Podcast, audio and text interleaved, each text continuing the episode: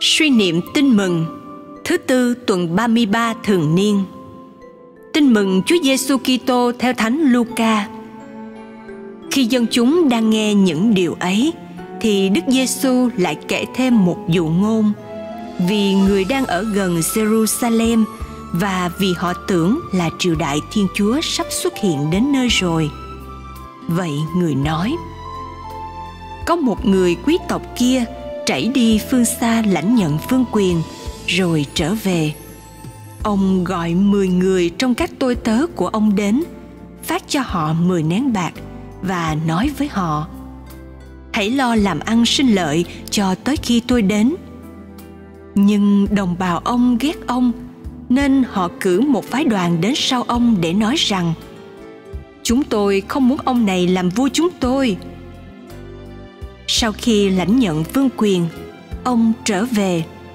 Bấy giờ, ông truyền gọi những người đầy tớ ông đã giao bạc cho, để xem mỗi người làm ăn sinh lợi được bao nhiêu.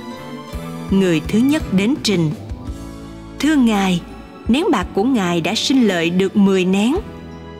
Ông bảo người ấy: khá lắm, hỡi đầy tớ tài giỏi, vì anh đã trung thành trong việc rất nhỏ, thì hãy cầm quyền cai trị 10 thành. Người thứ hai đến trình: thưa ngài, nén bạc của ngài đã làm lợi được 5 nén.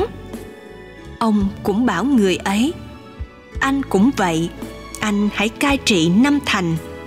Rồi người thứ ba đến trình: thưa ngài, nén bạc của ngài đây, tôi đã bọc khăn giữ kỹ.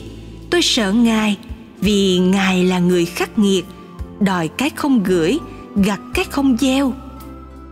Ông nói: hỡi đầy tớ tồi tệ, tôi cứ lời miệng anh mà xử anh.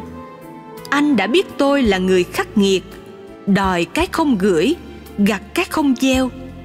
Thế sao anh không gửi bạc của tôi vào ngân hàng? Có vậy khi tôi đến, tôi mới rút ra được cả vốn lẫn lời chứ. Rồi ông bảo những người đứng đó: lấy lại nén bạc nó giữ mà đưa cho người đã có 10 nén. Họ thưa ông: thưa ngài, anh ấy có 10 nén rồi. Tôi nói cho các anh hay, phàm ai đã có thì sẽ được cho thêm, còn ai không có thì ngay cái nó đang có cũng sẽ bị lấy đi. Còn bọn thù địch của tôi kia, những người không muốn tôi làm vua cai trị chúng, thì hãy dẫn chúng lại đây và giết chết trước mặt tôi. Nói những lời ấy xong, Đức Giêsu đi đầu tiến lên Giêrusalem. Suy niệm sứ điệp: mỗi người phải biết dùng khả năng Chúa ban để phục vụ Chúa.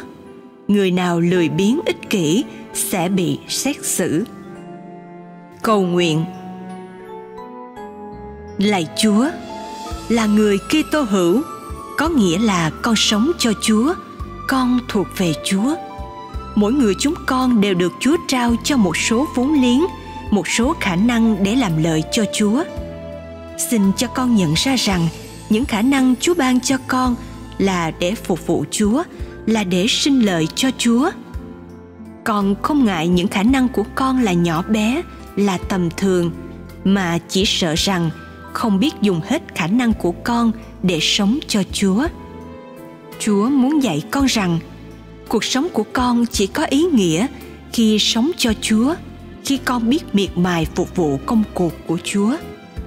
Xưa nay, con còn sống cho cái tôi ích kỷ của mình. Con còn quy những lợi lộc về cho con. Con đã sai lầm vì đã hướng cuộc sống về mình thay vì hướng về Chúa và tha nhân. Bởi đó, con đã lười biếng, không muốn dấn thân, không muốn phục vụ. Con đã để cho những khả năng Chúa ban trở nên hao mòn uổng phí. Xin Chúa giúp con thay đổi đời sống.